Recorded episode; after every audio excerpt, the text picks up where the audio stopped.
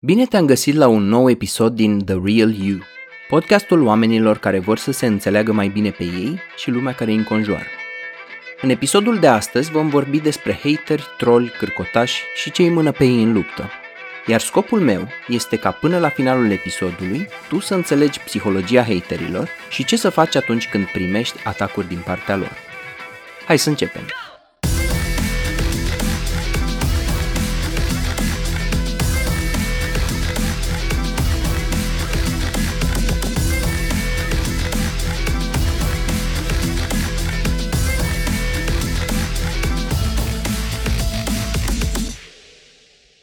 În primul rând, hai să vedem ce este trollingul.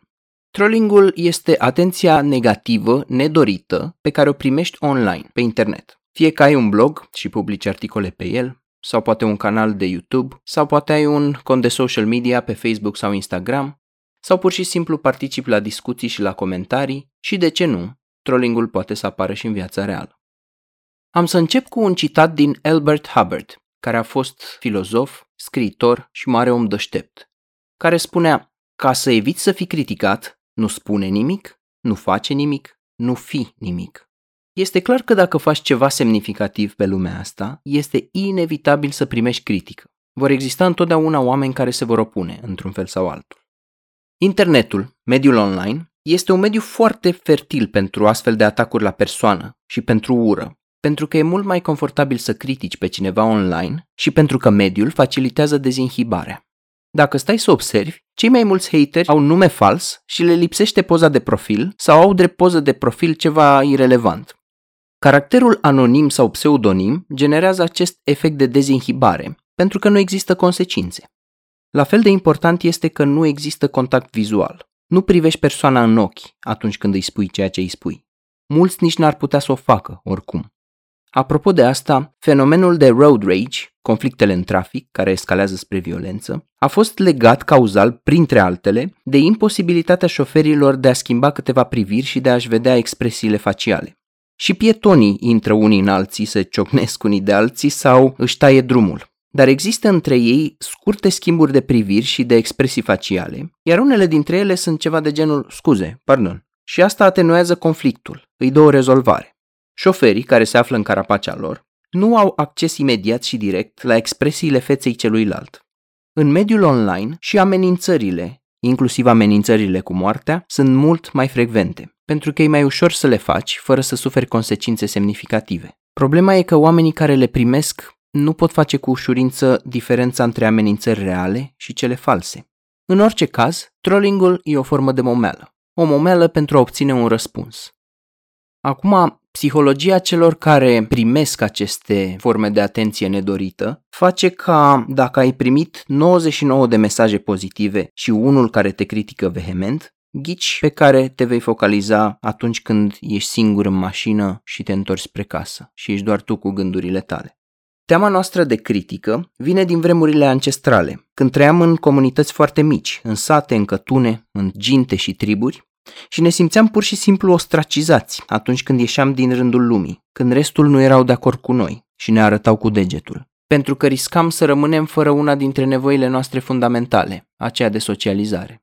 Bineînțeles, în societatea modernă nu se pune problema de așa ceva și e mult mai mare loc de diversitate și unicitate. Așadar, ce e de făcut atunci când primești critici și mesaje pline de ură? Aici există două orientări două direcții, două păreri diferite, însă amândouă în esență spun evită drama și nu te băga în mocirlă. Prima abordare spune așa, nu îi băga în seamă, ignori. Pe englezește, do not feed the trolls. E foarte faimoasă zicala asta pe internet. În așa fel încât să fii deasupra nevoii de a te băga în tot felul de drame. O altă vorbă dragă mie spune Not my circus, not my monkeys. Nu e circul meu, nu sunt maimuțelele mele. Învață să iei distanță, pentru că se vor duce în altă parte dacă nu primesc atenția ta. Trollul tocmai asta vrea să facă. Încearcă să-ți apese butoanele. Vrea o reacție de la tine. Sau vrea să mute discuția în altă direcție. Vrea să-ți ocupe timpul. Vrea să te vadă răspunzând. Vrea să te vadă enervându-te. Vrea să te vadă că dai explicații. Sau să știe că ești rănit sau rănită. O altă zicală de pe internet spune delete, block, move on. Șterge comentariul, blochează-l și vezi mai departe de treabă. Partea cu bloc e, după părerea mea, foarte utilă.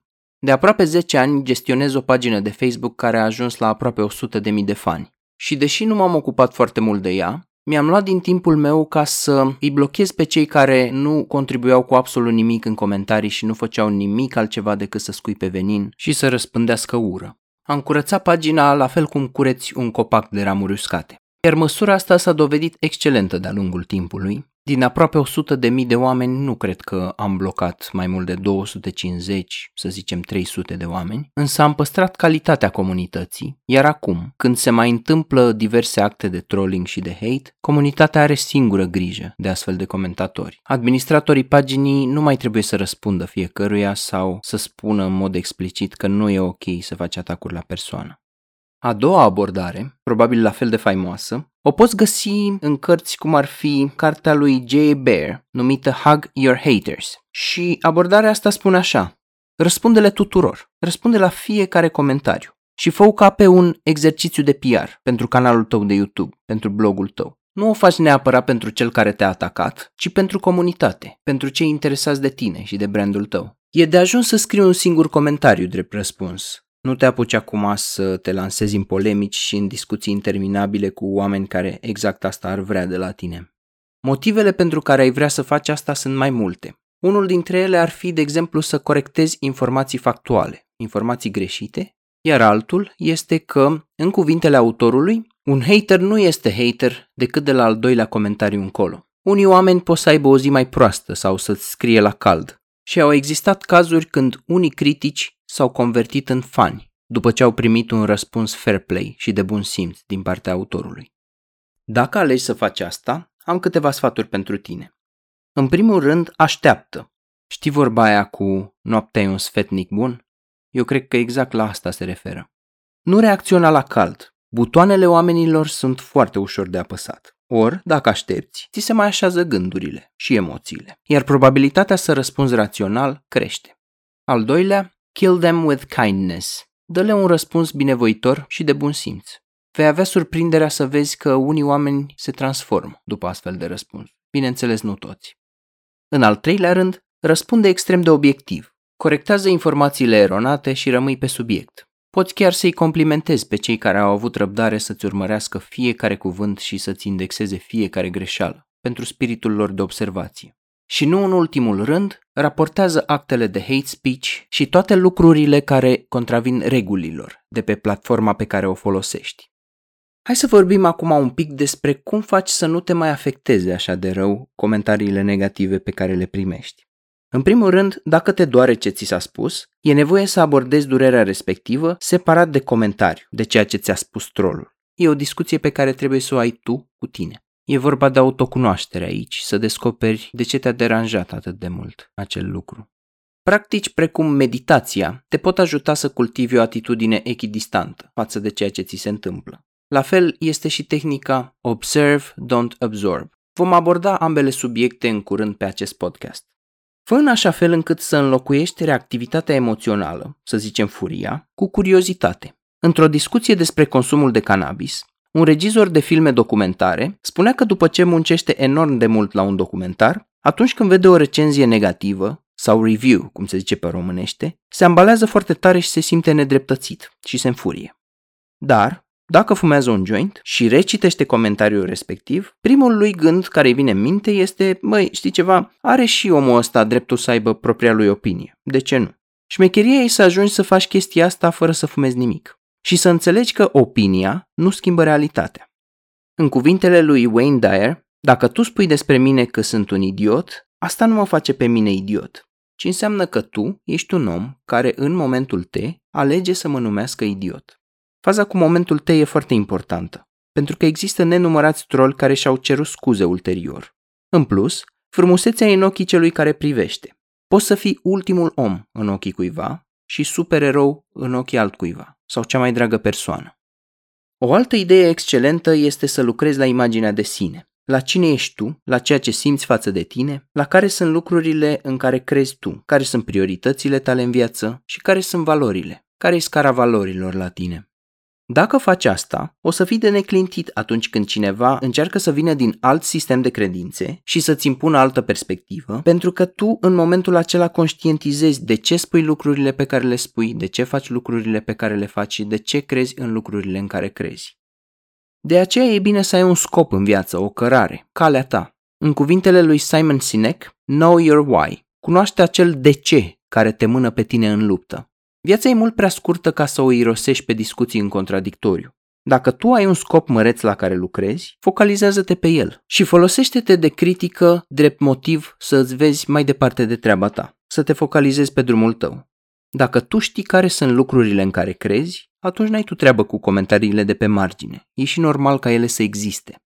Adevăratul motiv pentru care oamenii se lasă influențați de critica din exterior este că nu au un set puternic de valori, un drum și o identitate clară. Cum spuneam, înțelege că ura și critica nu schimbă realitatea. Realitatea rămâne fix la fel. Fă în așa fel încât realitatea ta să fie mai puternică. Cum spunea Marc Aureliu, alt mare om deștept, tot ce vei auzi vreodată e o opinie, nu adevărul. Și tot ce vei vedea vreodată e o perspectivă, nu realitatea. Dacă realizezi că aprecierea sau deprecierea cuiva nu schimbă realitatea obiectivă, atunci peste 5 ani sau poate când vei avea 55 sau 70 de ani, te va surprinde cât de puțin o să-ți pese de toate lucrurile astea. Bun. Hai să vorbim un pic acum despre psihologia trollingului. Hai să înțelegem mai bine pe cei care aruncă cu pietre și scuipă cu venin. Din păcate, studiile pe subiectul ăsta sunt foarte greu de făcut, pentru că este nevoie de self-report, este nevoie ca trolii să vorbească onest despre ce simt, de ce o fac și așa mai departe. Or, dacă le iei un interviu sau le dai un chestionar să completeze, e posibil să ți-l troleze și pe ăla. Ce e important să înțelegi este că foarte mulți dintre oamenii ăștia se urăsc pe ei înșiși. Dar rău de tot. Problema e că e greu să ia contact cu acea ură de sine din interior așa că o proiectează în exterior. E o vorbă care spune că oamenii care îi critică pe alții se critică pe sine dublu. Din experiență, adică de la cabinet și din autocritica personală din trecut, am văzut că vorba asta e destul de adevărată. Mulți hateri nu sunt fericiți și nici împliniți. N-ar avea cum să fie. Dacă ar fi, și-ar vedea de treaba lor. Nevoia asta să distrugi pe altcineva nu are cum să aibă în spate nimic bun din punct de vedere psihologic ci doar explicații legate de disfuncție emoțională. Dacă am vedea în spatele comentariului cine e omul, care e contextul de viață și așa mai departe, probabil că ne-ar fi milă de mulți dintre oamenii ăștia. Și reversul monedei este adevărat. Oamenii ăștia nu te cunosc pe tine cu adevărat. Nu ar avea cum să aibă acces la întreaga ta realitate și toate lucrurile prin care ai trecut tu, cine ești tu cu adevărat. De regulă, au văzut doar un clip video sau au citit doar un paragraf sau două din tot ce ai scris și au impresia că te cunosc extraordinar de bine. Dacă ar avea acces la întreaga ta realitate, mai mult de jumătate nu te-ar mai critica și nu te-ar mai invidia și ar deveni suportivi. De aceea e important să înțelegi că ei critică ceea ce cred că ești, nu ceea ce ești. Ei nu te percep pe tine ca om, ci doar reprezentarea ta online, adică o voce, un text, o imagine de profil și creează în mintea lor un personaj pe care îl urăsc îți citesc comentariile sau blogul și aud o voce în capul lor. De aceea ei practic relaționează cu un avatar de-al tău și tot de aceea există multe goluri de informație. Așa că imaginația joacă un rol foarte important aici și proiecția, pentru că ele umplu golurile de informație, informațiile pe care nu le deținem despre persoana respectivă. Mi-aduc aminte că o colegă de facultate avea un blog destul de faimos, atât de faimos încât o recunoșteau oamenii pe unde mergea. Și țin minte că atunci când i-am vizitat și eu blogul, scria pe pagina despre mine o chestie foarte interesantă. Spunea, nu-mi plac oamenii care mă judecă fără să mă cunoască. Așa că mi-am propus să o iau exact așa cum e și să nu-i pun niciun fel de etichetă. Și nu mică mi-a fost surprinderea să văd că era o persoană foarte, foarte ok. Deși poate că aș fi avut în mod normal înclinația ca în gândul meu să o judec ca fiind, nu știu, pițipoancă sau ceva de genul ăsta. Și adevărul e că nu era. Discuțiile online sunt văzute mai degrabă ca un joc și sunt percepute ca fiind mai puțin reale decât o conversație față în față. Faptul că interacțiunea nu se întâmplă în timp real îi dă timp celui care atacă să structureze mesajul, să șlefuiască mai bine formularea și toate ideile. Însă asta e valabil și pentru cel care îi răspunde, adică tu. Hai să vedem câteva trăsături psihologice întâlnite la troli. La unii dintre ei se poate vorbi despre psihopatie, despre trăsături antisociale, adică lipsa empatiei și a oricărei forme de grijă față de ceea ce ar putea să simtă altă persoană, chiar incapacitatea de a se pune în pielea altuia, la fel cum un daltonist nu vede diferența dintre culoarea verde și culoarea roșu. Psihopații nu au empatie. La alții găsim narcisism, care vine la pachet cu credința că tu ești buricul pământului sau moțul de la rahat, ca să folosesc un termen mai științific. Și nici nu poți să-i lași pe alții să strălucească în preajma ta. Trebuie să le găsești mereu un nod în papură. Iar la alții putem să găsim urme de sadism, sadicul fiind acela care obține plăcere din suferința altuia. Adevărul e că majoritatea trolilor se bucură atunci când știu că replica lor te-a afectat. Superioritatea e o altă atitudine pe care o are criticul. Chestia asta îi ajută să își regleze stima de sine. Poziția criticului e de obicei una de superioritate morală, intelectuală. Automat deții adevăruri înalte când critici pe cineva. Adevărul e că dacă oamenii ăștia ar fi putut să facă lucrurile mai bine decât tine, le-ar fi făcut deja. Și că lumea este a celor care fac lucruri, nu a celor care doar vorbesc despre idei mărețe și nu fac nimic. Trebuie să recunosc că și eu am fost un mic hater de curând când mi s-a întâmplat să mă uit la podcastul cuiva și să-mi spun cu superioritate în sinea mea, hai mă că nu-i mare lucru ce a făcut el, vorbește acolo într-un microfon și cu asta basta. Dar, când m-am apucat să fac propriul meu podcast, am văzut că nu-i tocmai floare la ureche. Din contră. Haterii vor să-și justifice mediocritatea criticându-te pe tine. Atunci când cauți să te poziționezi într-o ierarhie ca fiind superior cuiva, e clar că ești în competiție cu persoana respectivă. Iar pe omul care a intrat în competiție cu tine, degeaba încerci tu să-l convingi de un lucru sau de alt lucru. De multe ori, haterii au idei puține și fixe și vor doar confirmări pentru ceea ce cred deja. Nu îi interesează pe ei să se informeze, să descopere adevăruri noi sau să-și schimbe perspectiva. Ăsta e motivul pentru care, dacă alegi să le răspunzi, o vei face mai puțin pentru ei și mai mult pentru publicul tău. Pe umilul meu canal de YouTube unde n-am postat mare lucru de-a lungul timpului, am pus la un moment dat un video cu o inducție hipnotică, o demonstrație de hipnoză. Apoi, la vreun an distanță, a apărut la televizor un hipnotist în emisiunea Ai Umor și probabil chestia asta a generat foarte multe căutări, iar clipul meu a primit foarte multă atenție. Am făcut vreo 40.000 de vizualizări sau cum se zice și, bineînțeles, au venit și haterii. Unul dintre ei a lăsat un mesaj fain tare, pe care am să vi reproduc parțial. Spune așa, aproape am ațipit, dar nu știu cât de reală e faza cu hipnoza. Că și mama vorbea cu același glas lin și calm, încercând să mă adoarmă când eram mic și tot asta se întâmpla. Avea același efect.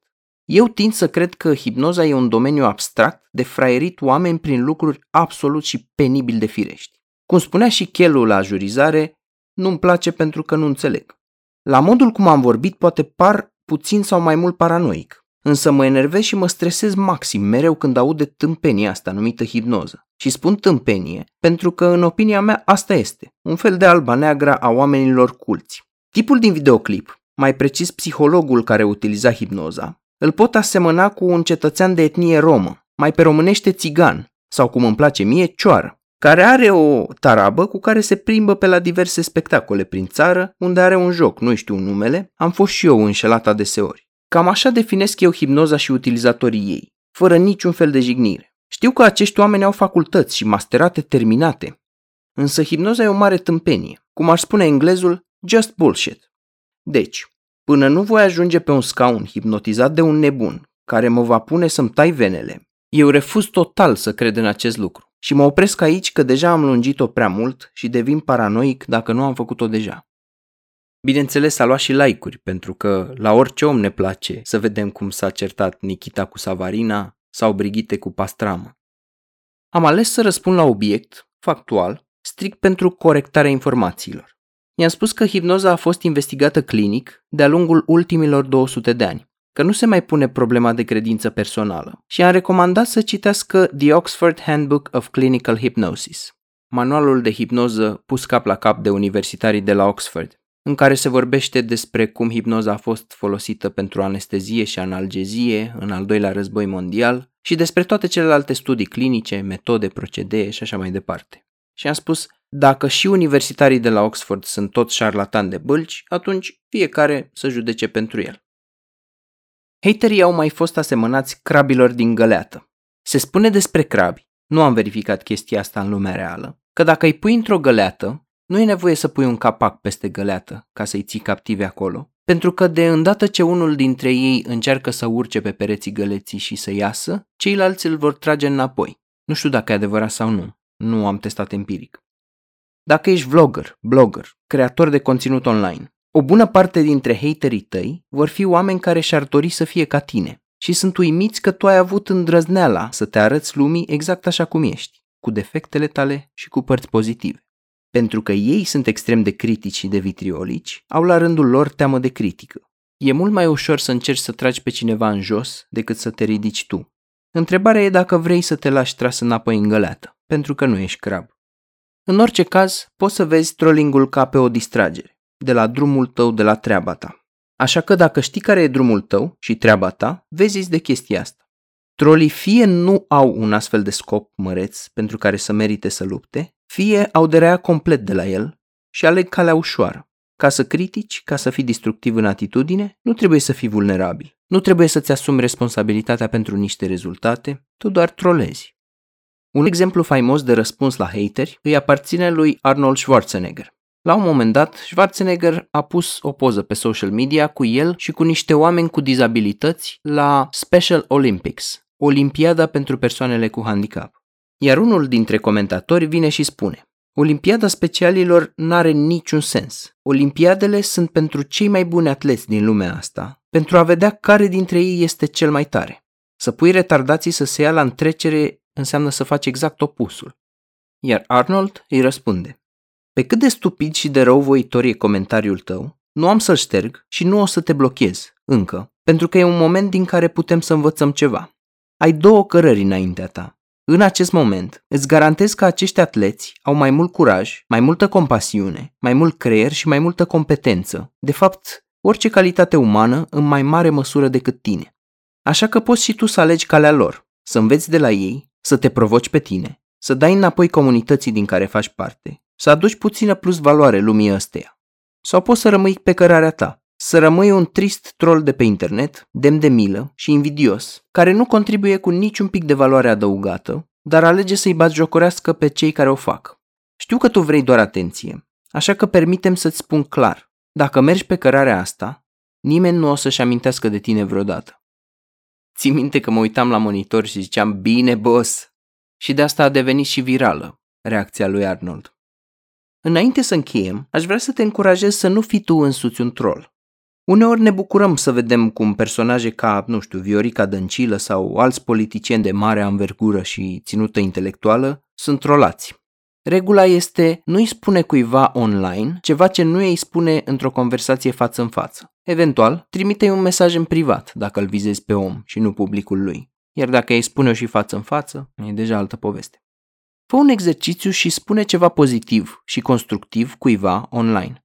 Eventual fă un obicei din asta. Oamenii apreciază foarte mult.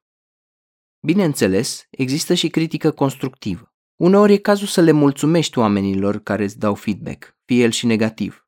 De aceea e bine să realizăm că e o diferență între critic și hater.